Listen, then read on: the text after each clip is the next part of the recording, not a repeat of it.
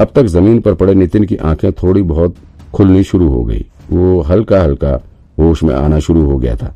नैना उसके मुँह पर पानी के छींटे मारते हुए उसे जगाने में लग गई। इस वक्त विक्रांत को बहुत ज़रूरी काम याद आ गया। उसने तुरंत ही अपने अदृश्य कैमरे की मदद से रमाकांत को देखने की कोशिश की। उसने देखा कि रमाकांत बिल्डिंग के बाहर मौजूद एक लग्जरी गाड़ी में बैठने जा रहा है। उसने देखा कि वहाँ रमाकांत के साथ एक दो बॉडीगार्ड भी खड़े थे।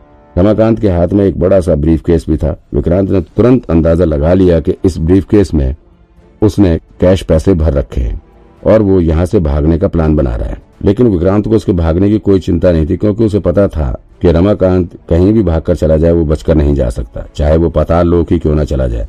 विक्रांत उसे ढूंढ निकालेगा। पहली बात तो विक्रांत का दृश्य कैमरा अभी अगले दिन दोपहर तक काम करता रहेगा। ऊपर से जब रमाकांत विक्रांत से भिड़ रहा था तब उसने रमाकांत की बॉडी में ट्रैकर भी लगा दिया था।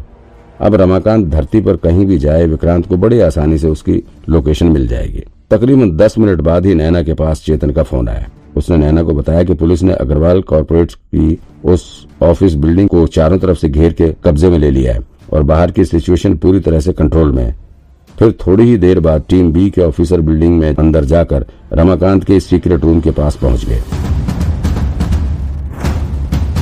जब विक्रांत और नैना ने बाहर खड़े पुलिस वालों की आवाज़ आती सुनी, तब जाकर वो उस सीक्रेट रूम से बाहर निकल कर आए। वहाँ टीम बी से देव, अमित समेत लगभग सभी ऑफिसर पहुँच चुके थे। जब उन सब की नज़र नितिन पर पड़ी तो वो दंग रह गए। उन्हें यकीन नहीं हुआ कि नितिन को पिछले 26 सालों से एक कमरे में कैद करके रखा गया था। नितिन ने भी शायद बहुत सालों के बाद इतने इंसानों को एक साथ देखा था तो वो भी काफ़ी डरा हुआ नज़र आ रहा था। घबराहट के मारे उसके पसीने छूटने लग गए। तब नैना ने नितिन के चेहरे को एक कपड़े से ढक दिया ताकि वो किसी को देखकर घबराए ना। उस कमरे में चारों तरफ़ गार्ड्स घायल पड़े थे। उन्हें उस तरह से देखकर तो एक बार सभी पुलिस वाले चौंक पड़े। उन्हें यकीन नहीं हुआ कि आखिर सिर्फ़ विक्रांत और नैना ने मिलकर इतने सारे लोगों को मारकर धराशायी कर दिया। देव और अमित ने तो पहले भी विक्रांत को इस तरह से गुंडों की पिटाई करते देखा था। लेकिन ये बिल्कुल ट्रेंड गार्ड्स थे और सबके सब हट्टे कट्टे नौजवान थे। उसके बावजूद विक्रांत ने इन सभी को कैसे मारकर घायल कर दिया, ये सोचने वाली बात थी।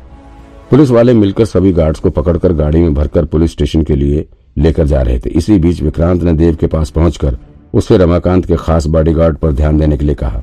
उसने कहा कि इसका खास ख्याल रखना। इसके पास रमाकांत से जुड़ी काफ़ी इन्फॉर्मेशन होगी। इंटेरोगेट करने पर काफ़ी इन्फॉर्मेशन निकल कर आ सकती है। ये वही गार्ड था जो विक्रांत के ऊपर अटैक करने के लिए सबसे पहले आया था और इसने गोली भी चलाई थी। इसके बाद पुलिस सभी गार्ड्स को अरेस्ट करके डीएन नगर पुलिस स्टेशन पर ले आई। वहाँ की लॉबी में सभी पकड़े गए गार्ड्स को बिठा दिया गया। तकरीबन 35-40 गार्ड्स और उतनी ही संख्या में पुलिस वाले वहाँ मौजूद थे। हॉल पूरा भरा हुआ था।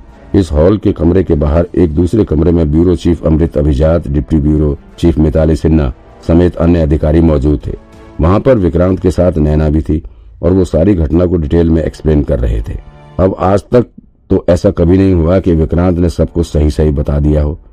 उसने अपने हिसाब से कहानी को तोड़ मरोड़ कर बताया। ज़ाहिर है वो अपनी कहानी में खुद की बहादुरी का बढ़ चढ़कर बखान तो करेगा ही। विक्रांत ने बताया कि उसे कहीं से किडनैपिंग केस से जुड़ा कोई सबूत मिला था और वो उसी की जाँच कर रहा था, लेकिन तभी उसे रमाकांत ने अपने आदमियों को भेजकर किडनैप करवा लिया। रमाकांत उसे अपने सीक्रेट ठिकाने पर ले गया और वहाँ उसे बंधक बनाकर पुलिस का प्लान जानने की कोशिश कर रहा था। लेकिन विक्रांत इतना ईमानदार और बहादुर है कि उसने अपनी जान जोखिम में डाल दी, लेकिन पुलिस का कोई भी सीक्रेट रमाकांत के आगे नहीं खोला। इसके बाद उसकी और रमाकांत की हाथापाई और विक्रांत ने हीरो माफिक रमाकांत की धुलाई की। लेकिन रमाकांत के पास बंदूक भी थी तो उसने विक्रांत पर गोली चला दी। लेकिन इसके बाद भी बहादुर विक्रांत पीछे नहीं हटा। वो लगातार रमाकांत से जूझता रहा, लेकिन रमाकांत वहाँ से निकलकर भाग गया। इसके बाद विक्रांत ने उसके सीक्रेट अड्डे की तलाशी लेनी शुरू की तो वहाँ वहाँ से नितिन मिल गया, जिसे कि रमाकांत ने पिछले 26 सालों से एक कमरे में कैद करके रखा हुआ था। फिर विक्रांत ने नितिन को बचाने के लिए रमाकांत के 30-40 गुंडों को मारकर धराशायी कर दिया, लेकिन नितिन को एक खरमुच भी नहीं आने दी। विक्रांत की इस वीर गाथा को सुनकर सभी ने दांतों तले उंगलियाँ दबा ली। यहाँ तक कि उसका पक्का दुश्मन पुष्कर भी विक्रांत की बहादुरी का किस्सा सुनकर दंग रह गया। पूरे ऑफ़िस में सभी विक्रांत की बहादुरी के मुरीद हो गए थे। चारों तरफ़ विक्रांत की तारीफ़ हो रही थी। इसके बाद पुलिस टीम जल्द से जल्द रमाकांत को अरेस्ट करने के प्लान पर काम करने लगी। ब्यूरो चीफ अमृत ने पूरे शहर में नाकाबंदी करने की प्लानिंग शुरू कर दी थी। हालाँकि नैना को अच्छे से पता था कि विक्रांत पर्याप्त मात्रा में झूठ बोल रहा है, लेकिन फिर भी उसने इस वक्त विक्रांत की बेजती करना ठीक नहीं समझा। नैना भले ही विक्रांत से भरपूर दुश्मनी रखती थी, लेकिन फिर भी इस वक्त वो विक्रांत के घाव का इलाज कराने के लिए फॉरेंसिक डिपार्टमेंट से डॉक्टर लेकर आई थी। वो डॉक्टर के साथ इस वक्त विक्रांत को ही खोज रही थी कि अचानक से वहाँ कुछ खबर सुनने में आई। पता लगा कि रमाकांत अपनी लग्जरी कार में बैठकर एयरपोर्ट के लिए निकला है। वहाँ एयरपोर्ट पर उसकी प्राइवेट जेट तैयार खड़ी है और वो कुछ ही देर में शहर छोड़कर भागने वाला है। जैसे नैना को यह खबर मिली कि रमाकांत शहर छोड़कर भागने वाला, वो तुरंत ही अपनी टीम रेडी करके रमाकांत को रोकने के लिए तैयार होने लग गई।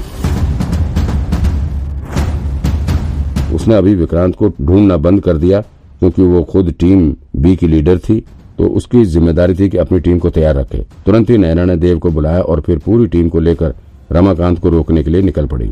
वहीं इस वक्त विक्रांत पुलिस कार में राघव और जतिन के साथ बैठा हुआ बिल्कुल उलट ही दिशा में चला जा रहा था। उलट दिशा में मतलब कि जिस तरफ़ बाकी पुलिस वाले रमाकांत को पकड़ने के लिए भाग रहे थे, उससे विपरीत दिशा में गाड़ी राघव चला रहा था, जबकि विक्रांत उसके ड्राइविंग सीट के बगल में बैठा हुआ था। जतिन गाड़ी में पीछे बैठा हुआ था।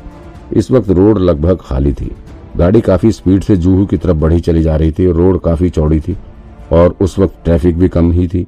तो राघव ने एक्सीटर पर काफ़ी ज़ोर दे रखा था। विक्रांत, तुम पट्टी क्यों नहीं बनवा लेते? चोट लगी है तुम्हें? राघव ने विक्रांत के कंधे पर लगी चोट की तरफ़ इशारा करते हुए कहा। विक्रांत ने उसकी बातों पर बिल्कुल ध्यान नहीं दिया, बल्कि उसने राघव की तरफ़ इशारा करते हुए कहा, सीट बेल्ट पहनो अपनी। राघव ने तुरंत ही अपनी सीट बेल्ट लगा ली। इसके बाद विक्रांत बड़े ध्यान से जतिन और राघव की तरफ़ देखने लगा। इस वक्त दोनों ने अपना बुलेट प्रूफ जैकेट पहन रखा था। जतिन ने तो अपनी गन भी ली हुई थी। विक्रांत ने दोनों की तरफ़ मुस्कुराते हुए देखा और कहा, तुम दोनों को पैसे कमाने हैं? गाड़ी बहुत तेज़ी से हाईवे की तरफ़ बढ़ी जा रही थी। पैसे? मतलब क्या कह रहे हो? जतिन ने क्यूरियस होकर पूछा। तभी विक्रांत ने अचानक से गाड़ी की स्टेयरिंग पकड़कर ज़ोर से घुमा दिया। स्टेयरिंग घुमाते ही राघव का पैर खुद ब खुद ब्रेक पर लग गया। फिर भी बीच सड़क पर तेज आवाज़ के साथ गाड़ी का पहिया घिसटने लगा और पूरी गाड़ी सड़क के चक्कर राउंड में घूमने लगी। इसी वक्त रोड पर पीछे से आ रही एक टैक्सी आकर उस एसयूवी से भिड़ गई। उन दोनों के बीच टक्कर होते ही दोनों ही गाड़ियाँ पलटते हुए साइड में बने फुटपाथ पर जा गिरी।